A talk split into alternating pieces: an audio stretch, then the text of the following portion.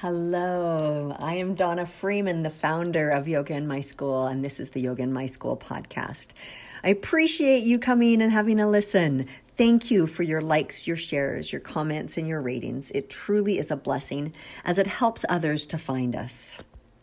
The purpose of the Yoga in My School podcast is to empower you to share yoga and mindfulness with youth. Through the archives and this episode in particular, I know that you will receive inspiration, knowledge, and tools to help you do so. We also are big fans of building community. And we love finding people who are doing amazing things in the kids yoga community worldwide. So if you know of someone, or maybe you are someone who are doing something incredible and you'd like to share it, feel free to reach out. You can email me, Donna at yogainmyschool.com, with ideas for upcoming episodes. Appreciate you listening. Have a wonderful day and enjoy this episode.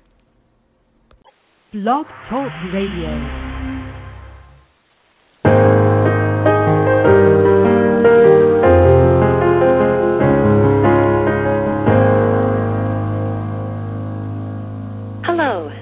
Welcome to the Yoga in My School live radio show on Blog Talk Radio.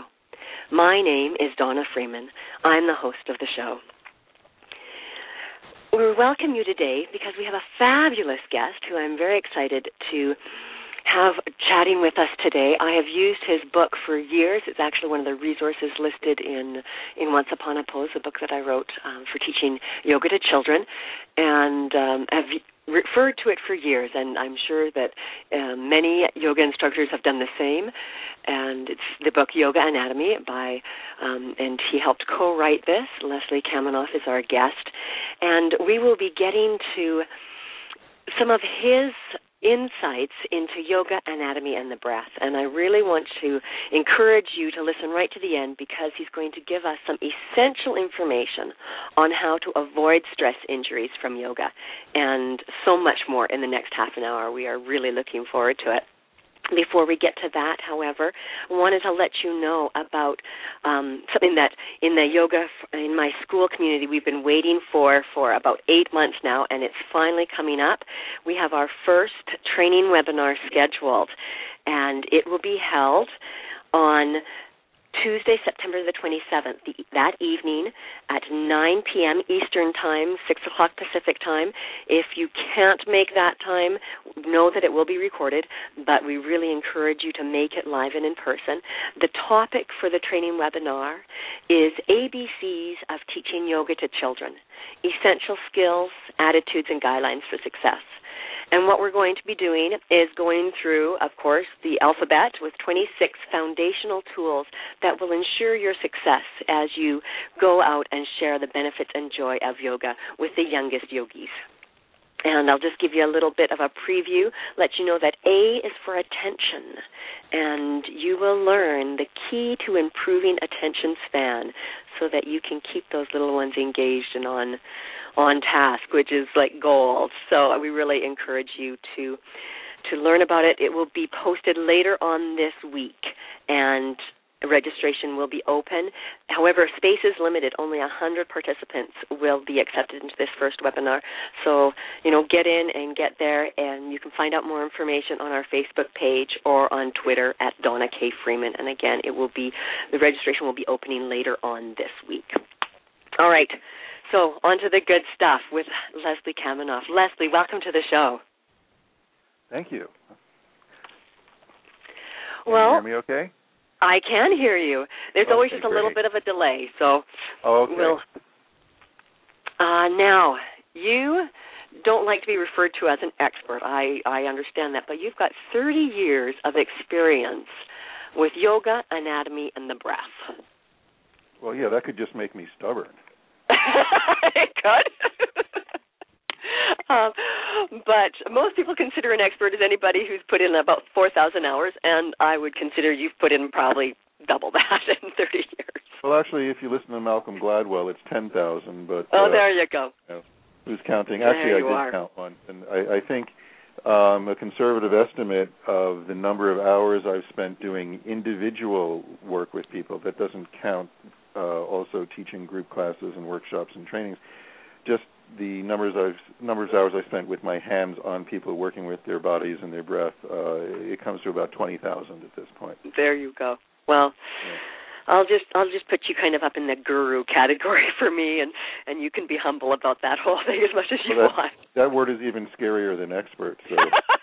you know, isn't it though? Let's just let's just stick with someone uh, who's been doing it for a while and who's been hopefully paying attention and learning some lessons from it, and that's what I hope I can share with you guys. Well, that's that's definitely what we would like from you. You have a really wonderful way of making anatomy one of the most interesting aspects of practicing yoga. How do you do that? Um, well, I, I I don't know that it's even something I think of doing or a how. It's just for me, it's just so much of an obvious uh, focus for what we are doing as yoga people. Um, that it's what gets me excited, it's what gets me interested, and I think just you know because I'm teaching and sharing from that place, uh, it gets other people interested and exciting. You know, I mean, uh, if I were, I don't know, an accountant who was just like super excited about accounting, and you know, found that it was something that really motivated my life and and just you know got me all juiced up, I'd, I'd probably get manage to get people excited about accounting. It, it just for me, it happens to have been you know yoga and anatomy, and these are the things that that um, I've found interesting over the years, uh, and uh, I'm sharing my interests. You know, I don't mm-hmm. have any formal edu- I don't have any formal education in anything that that I teach. You know, I, I barely got out of high school, um, never went to college really. Uh, so I've been a self learner for pretty much my whole life, and uh, you know, as such, uh, really what I've always done is followed my interests. And now that I have a chance to to share that with a wider audience, uh, it just makes it even even more exciting. Mhm. Well, thank you for for being enthusiastic and being prepared to share because that takes things that step further that the rest of us can benefit from your enthusiasm. So thank you. Cool. Now, how does a knowledge of the mechanics of the body, kind of how it functions, allow us for a deeper mind body experience? Well, I think it has to do with a word that uh, we use a lot when we teach. Uh, when I say we, uh, I, I, mean myself and uh, my uh, partner in writing the book and in running the breathing project, uh, Amy Matthews, who's a, a, a brilliant teacher, and she's the one with all the letters after her name. You know, she's a certified sort of certified movement analyst, and she's got a master's and this and that, and blah blah blah. Anyway, she's got a lot of letters after her name. Um, but you know when we um, when we teach this word embodied comes up a lot. Mm-hmm. and i think it's it's rather easy for people to pursue yoga and and not necessarily and this sounds strange not necessarily be in their bodies very much. You know we you can uh, have a kind of a mystical uh, view of what you're doing and um, practice yoga uh, postures breathing and so on not necessarily as a way of getting deeper into your body, but uh, in a way to get past it or beyond it. In fact, some of the ancient teachings really do promote this idea that we're trying to transcend the limitations of the physical body. Now, we happen to not agree with that point of view. We take a very non mystical approach to yoga. And so the only way to go is into the body and to to extract from our practice the insights about what makes us tick. You know, why do we react the way we do to certain things? You know, why is this uh, position uncomfortable and this one easy? And then when we're teachers, we you know go beyond the um, uh, dictates of what our own body is like and, and look at other people's bodies who may be very different from us. You know, what makes mm-hmm. that person uh, able to do something so easily that I find so difficult, or vice versa. So this is really how it was for me when I started. You know, I began teaching in the Sivananda organization uh, back in 1979, and uh, you're teaching pretty much the same basic class to everyone who uh, who you're dealing with. You know, um, you're not modifying the sequence at all, and when you do that uh, as an instructor, you get to see just a wide variety of uh, abilities that people have Mhm. to to do or not do the things you're teaching, and that's what got me curious. You know, and I, I began experimenting and trying to uh, figure out how to get uh, certain people that were having difficulties with poses uh, to be able to do them better, which means I had to sort of essentialize what is what are we really trying to accomplish in this pose. You know, even if you can't stand on your head, what can you do leading up to that will that will be useful that might eventually allow you to stand on your head. So this is how I was thinking all along. Um, of, of course, that meant that I could no longer, you know, teach in that particular organization forever. But uh, you know, um, we all have a starting point, and uh, hopefully we we are able to develop beyond that.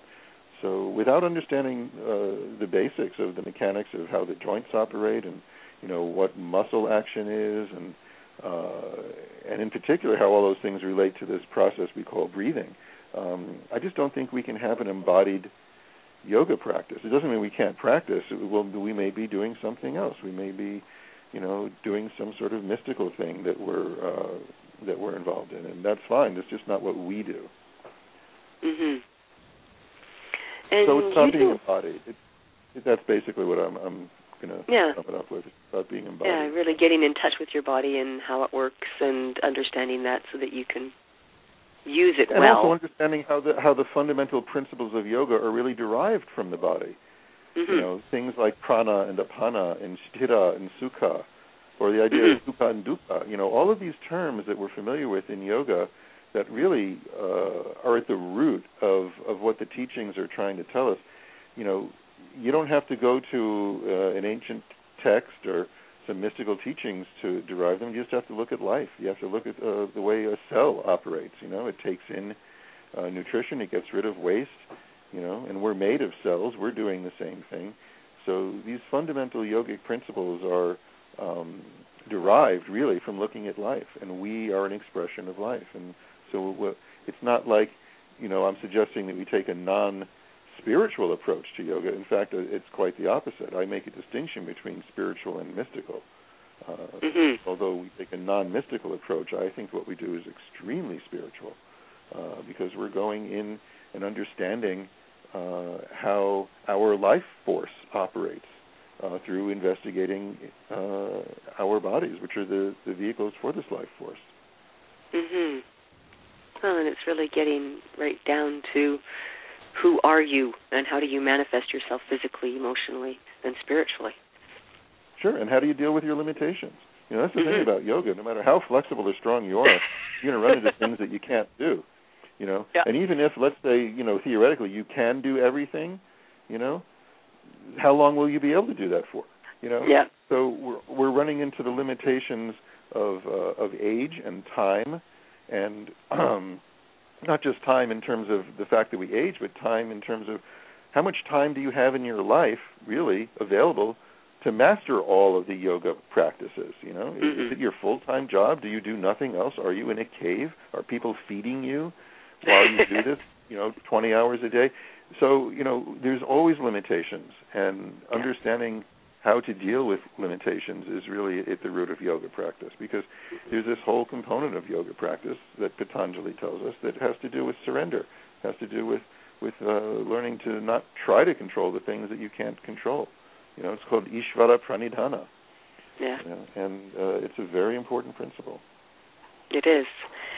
Um, w- along with that, a lot of the workshops that you give, you examine opposing forces, right? The support, release, stability, freedom, space, boundaries. Why do you focus on those opposites? Well, because that constitutes the the uh, experience of our embodied life on this planet. You know, uh, it's the nature of our consciousness as well as our bodies. You know, we I mean, you know, on the one hand, when we're when we're forming concepts, for example, uh, you know, on the one hand, we integrate. You know, we take several instances of something, each of which has something similar within them, and we extract that which is similar. You know, that's that's the process of integration.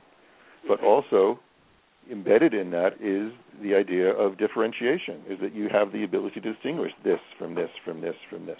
And that's at the root of how our consciousness operates. So we can't get away from uh, appreciating how these uh, seemingly contradictory forces are always at work. You know, it has to do with the way we, that we breathe. Our breathing, our human breathing, at least, is uh, both voluntary and autonomic. You know, we have some control over it, and there's parts of it that we absolutely don't have control over. So if we're if we're not uh, noticing the dynamic between these opposing forces, then we're simply not paying attention to our lives. Mm. You know, uh, I mean, yeah. the only entity well, the only entity that is not subject to these forces is that that theoretical mythical entity called God, and you know, uh, we are not omnipotent, we are not omniscient, uh, we are not yeah. as much as we'd like we to are we are humans, and mm. as such, we have to deal with uh, the all of the opposing uh, dualistic forces that that we are subject to. And yeah. uh, when you're looking at the body, for example, you can look at things like tension and compression. You know, that's how you understand uh, the spine or any other structural element mm-hmm. of the body. You know, you you look at how it's put together, and you look how the spine uh, is engineered uh, in such a way that it can very, very beautifully um, uh, create a balance between the uh, compressive forces of weight bearing and the uh, tensile forces that are generated uh, in in movement. Uh, mm-hmm. And the way that these are so beautifully balanced in our structure leads to the fact that the spine is a is a self-supporting structure. It has a springiness to it. It, it wants to be upright. It has this nature within itself to want to be upright. So if you're experiencing a lot of uh, tension and effort uh, in your dealings with gravity, uh, what we would say is learning how to make that better isn't learning how to uh, engage more effort or the proper effort. What I would say is that you have to figure out where you're working too hard, figure out how to not do that so much so that the natural sort of intrinsic forces of support are allowed to operate in your system. That's the other thing that you notice when you study anatomy is that there are a lot of built-in mechanisms in the body which uh, allows it to support and take care of itself. Uh, more often than not, when things go wrong, it's not because we uh, aren't working hard enough; it's because we're working too hard, and, and we're getting in our own way, and we're getting in the way of these natural forces. So that's another lesson that we get from the teachings that yoga is a process of, of unobstructing uh, something that's natural, that's already present, that's there. You know, we we come from the standpoint that there's nothing essential that's missing that you have to add in in order to be healthy or happy. It's already there. It's already present. We just have to get out of our own way and deal with the obstructions. Patanjali is very clear about this. You know, he goes into great detail about the obstructions and what they're like, and makes some suggestions uh, about how to deal with them. I love it. I'm going to have to uh, mull that over for a little while. That's that's good stuff. Well, uh, hopefully not for a little while. Hopefully for the rest of your life. a long time, but yeah. You know, we don't get final answers to these questions. oh, okay, I got it, figured it out. I don't have to think about that anymore.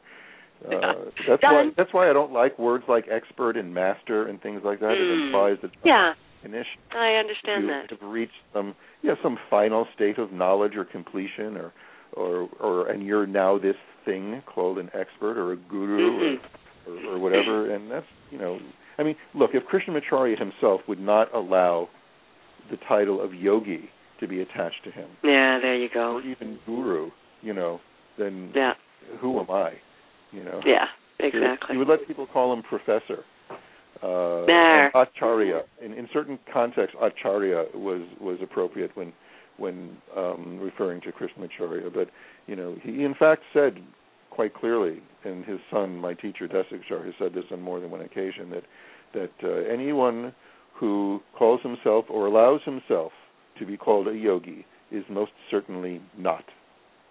Hmm. Interesting. Yeah. Very interesting. Yes, we are truly on on a continual path of self exploration, aren't we? I certainly hope so. At least those are the people I like to hang out with. Yeah.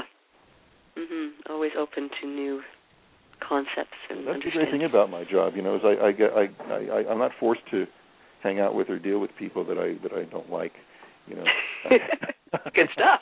I'm I'm my own boss. You know, I'm surrounded by wonderful people who I work with, who come to study with us, who are attracted to what we do because of what we're putting out there in the world, and uh, it, it's really uh, I'm very fortunate that way because you know a lot of the people I know who you know clients or whatever they're they're pretty much feel like they're in a situation where they are just forced to out of economic necessity to go to a job that they don't mm-hmm. like and deal with people that they can't tolerate and there's a lot of suffering involved in that and uh, you know as as difficult as it was to you know basically invent my own profession and forge my own way without you know the traditional uh advantages of a college education or whatever I, I think in the long run uh, it's it's paid off quite well because you know I, I I'll, I'll never have a boss, uh, you know, which is good because I, I would make the world's worst employee. It would, it would not be a fun situation. But that takes a lot of courage to be able to really forge your own way and go your own path and not do what you've you know been told is what you do when you grow up. You get a job, you have a boss, you you go to work and and that, I think well, that yeah, takes a tremendous so. amount of courage. Yeah, I don't know if I was viewing it as courage at the time, or even now looking back, if I uh, can see it that way so easily. Although, uh, you know, I agree it does. Uh, but at the time, again, I was just following my interests, mm-hmm. and um, you know, uh, in some ways, just being defiant. You know, and there's, there's that stubborn there's, there's streak again. Ways, there's healthy ways to be defiant and not so healthy ways, and you know uh, that's something we all hopefully sort out over the years. Mm-hmm. All right. I want to take a minute, well, actually a couple of minutes, and do a section called Two Minutes With. I'm going to ask you kind of quirky little questions, get to know you a little bit, and some of your likes and dislikes, that type of thing. I'll try and so, give you quick little answers instead of just. All right, sounds good. So this is Two Minutes with Leslie Kaminoff. I want to know what one of your pet peeves is. Littering. Ah, there you go. I, I think that, that, that that that you know the baseline level for being considered a human being in society with other human beings is not throwing your shit on the ground. That's that's that is that's the one thing that really pisses me off. There you go. Do you prefer yeah. fiction or nonfiction? Um. Well, prefer in the sense of getting enjoyment from reading fiction. Yes. But what I end up reading more often than not is nonfiction, just because of you know, yeah. reference books and anatomy text mm-hmm. and so on, uh, because of the writing that I do. All right, a food indulgence. Well, you're not going to ask me my favorite author? Okay, let's jump back. Favorite author. I'm pretty much on record as as having Ayn Rand as my favorite author. I just wanted to put that out there. Go. read it. Read the so. The, yeah. So the next question was about food, was it? A food indulgence. So if you have, you know, an an evening that you're just like, oh, I need that, that craving for something. Need, I need that. You know, a really good risotto mm. with um black truffles. Oh, there you go. Yeah, you're not yeah, holding I, I back at all calories, but, yeah, that you know that's highly caloric, and I don't need them so much. But if I wanted something as an indulgence, that that would probably be it. Well, and that's comfort food, big time. Good stuff. Yeah. All right. Yeah. Would, would you prefer apples or oranges? Um, apple. Oh, just just as a snack. Yeah, as a snack. Reaching into oh, the um, the food bowl. apples. What are you grabbing? Apples. Pardon me? Apples. Okay, what Yeah. kind? You Like the, Uh, oh, we, well, Macoun's. We have some really nice apples here in the Berkshires, but Macoun's are a nice uh, uh, sort of uh, variety. Um, but uh, you know, a, a good, crisp, tart Granny Smith always hits the spot if you have it with a little, uh, a little sharp cheddar cheese. oh yeah. So, uh, yeah, that's a good one too. All right. And the last one, a little bit more in depth, your aha moment. Kind of the moment Oh, that you went, I like this stuff. This is There were so many, but um, I, I mean, I tell the story of a major one as it has to do with with breathing. Um, uh, but uh, yeah, I'd have to go with the the first seminar that I ever took with Desikachar. It was it was the first time I met him actually, which was back in um, uh, '87. Um, Yeah, and uh, or 88 actually. It was probably 88 um, at a seminar he was doing at Colgate University, and uh, it was it was when I tried this really crazy upside down breathing thing that he teaches for the first time, and um, it, it, really it really happened in the space of like a couple of seconds where I made this decision to breathe differently than the way I had been and had been teaching and was deeply invested in teaching and um, it, it really set me on the course that uh, ended up uh, you know uh, turning into what I'm doing now. Uh, but it ruined my breathing for about six months. You know. Was, Great. Well, you know, it's sort of like yeah, you, you had to relearn. A, well, if you have a motor that's running, you know, mm-hmm. um, in a certain direction, you know, and it's blowing into your window, but then you switch the leads and the fan all of a sudden reverses and starts pulling the air out. Mhm. Uh, you know, there's a lot of crap that's been blown into your space by that fan over the years, and it takes a while for it to get out. And that's really what it felt like. It was really like reversing the polarity on my entire energy system.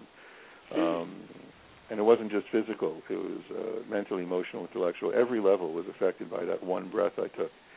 And uh, uh, you know, I, I tell the story about it when I'm teaching sometimes, and it was really quite astounding.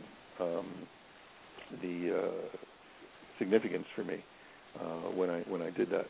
Um, and I then I had to explain why. I had to explain to myself mm-hmm. uh, and everyone that I was working with, you know, why did this way of breathing works so differently and so much better ultimately?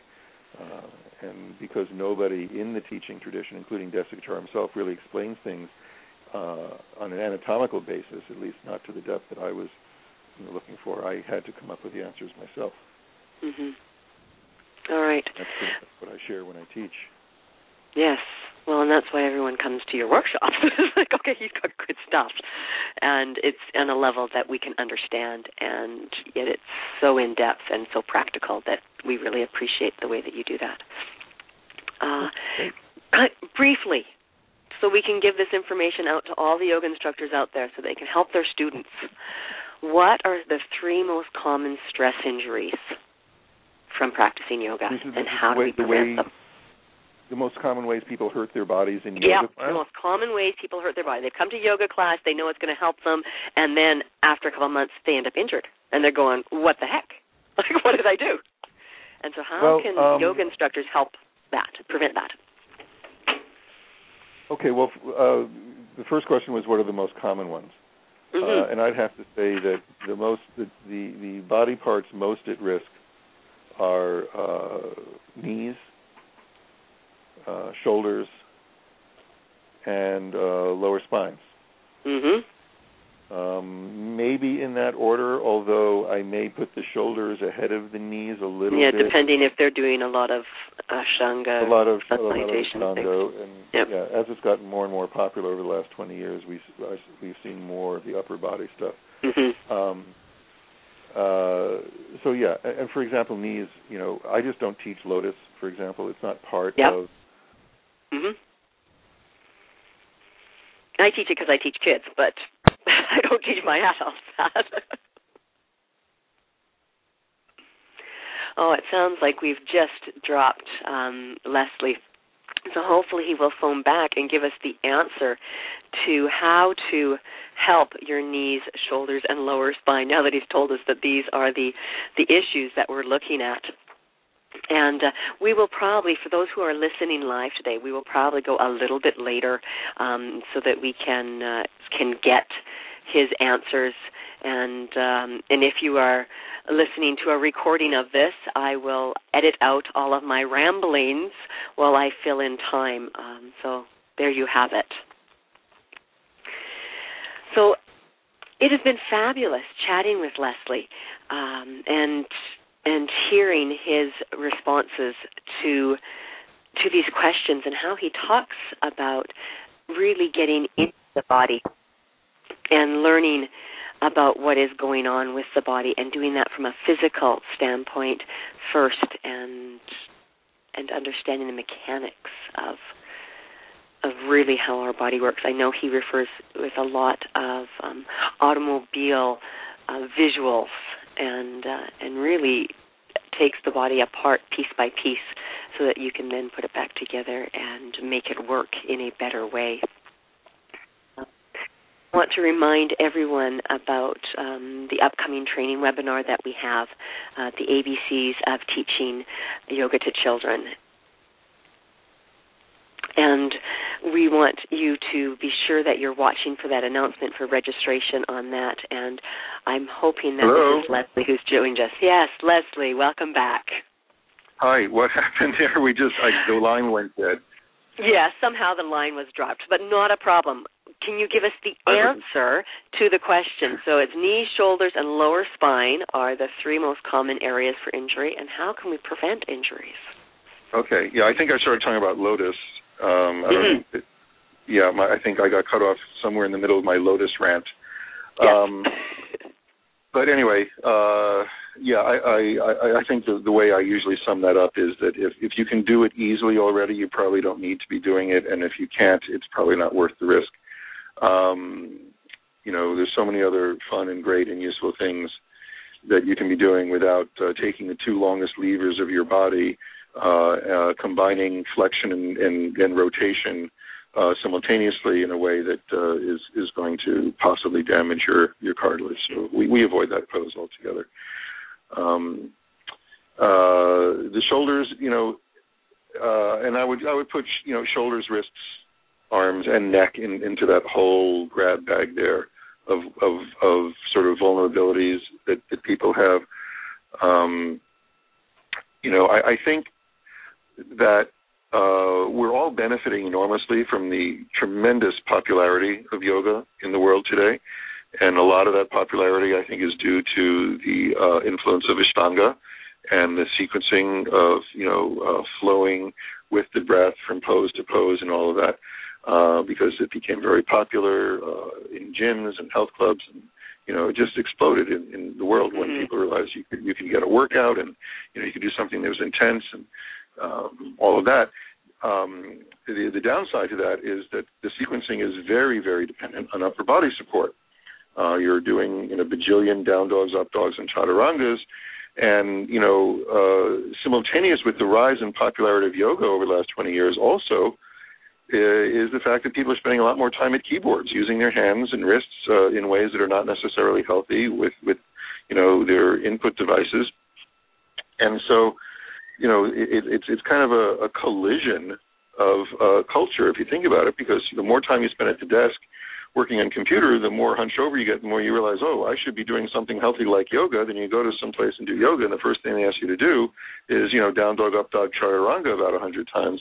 It may not be the best thing for you, you know. So uh, what I've tried to put out there is the fact that you can do a strong flowing vinyasa practice without putting any upper body stress uh, into your upper extremities, without having to weight bear in your upper extremities, and uh, you just have to know how to do it. And that's why I put out a DVD called um, Breath Centered Yoga with Leslie Kaminoff. And Mhm. it shows this, what I call the warrior sequence, which is really quite strong and moves your spine in all directions. Uh, but you never have any body weight on your arms. So you just have to be creative and kind of know what you're doing. Uh, and, you know, you can help people without running the risk of uh, endangering their already vulnerable upper extremities. And then when you do learn the lower to weight spine? bear, uh, just one last thing on the arms. When you do do, I'm not saying that we never do poses where you weight bear on the upper extremity, but I consider that to be intermediate level at best. I don't start beginners on it, and when we do teach Mhm. it, we teach it to do it properly. We teach you how to, you know, channel the weight through your bones in such a way that you're, you know, um, not stressing out your joints and using your muscles correctly. And, and so, you know, there's there are correct ways to do it that can be very therapeutic. I just don't think you're going to get it in some group class you get you just jump into uh, uh, right off the bat, never having done yoga before, and you're asked to do upper body supports. So that, that would be my point. And and what do you say? lower back is the last one. Yeah, right? the lower spine. Um, I think for the lower spine, what what a lot of people have to realize is that their breathing muscles are their postural muscles.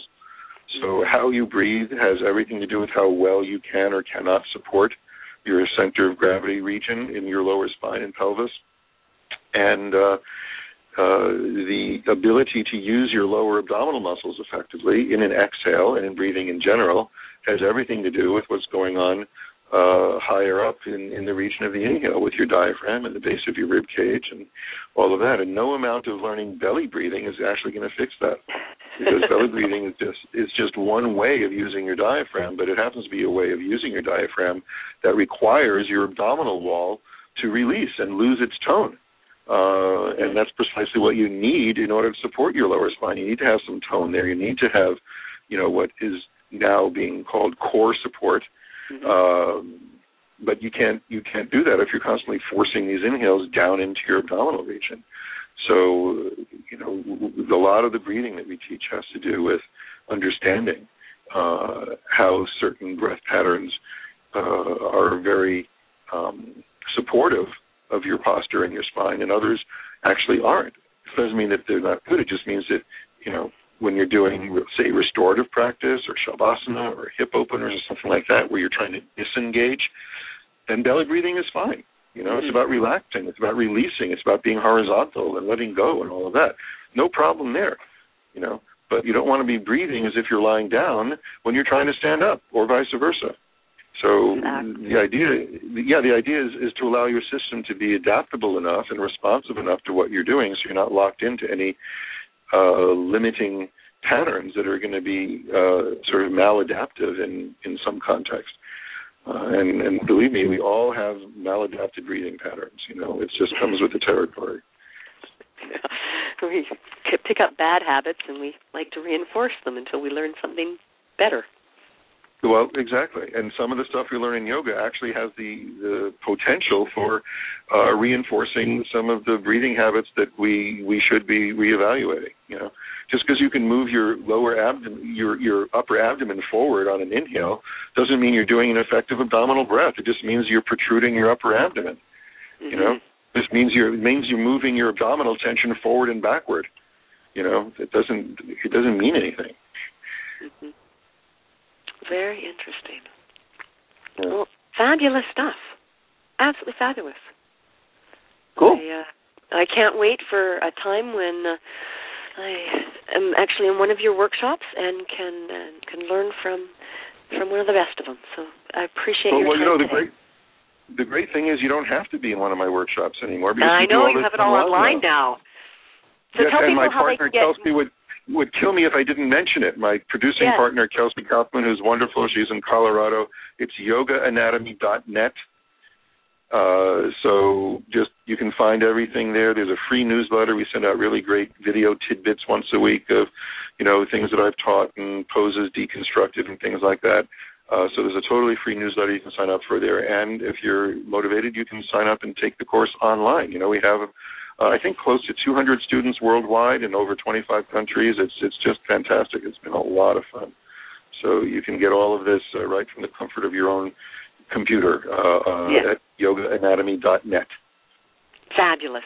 Thank you so There. much for your time today. There, the ad. And, and thank you very much, and, and thank you for the chance for this shameless self promotion.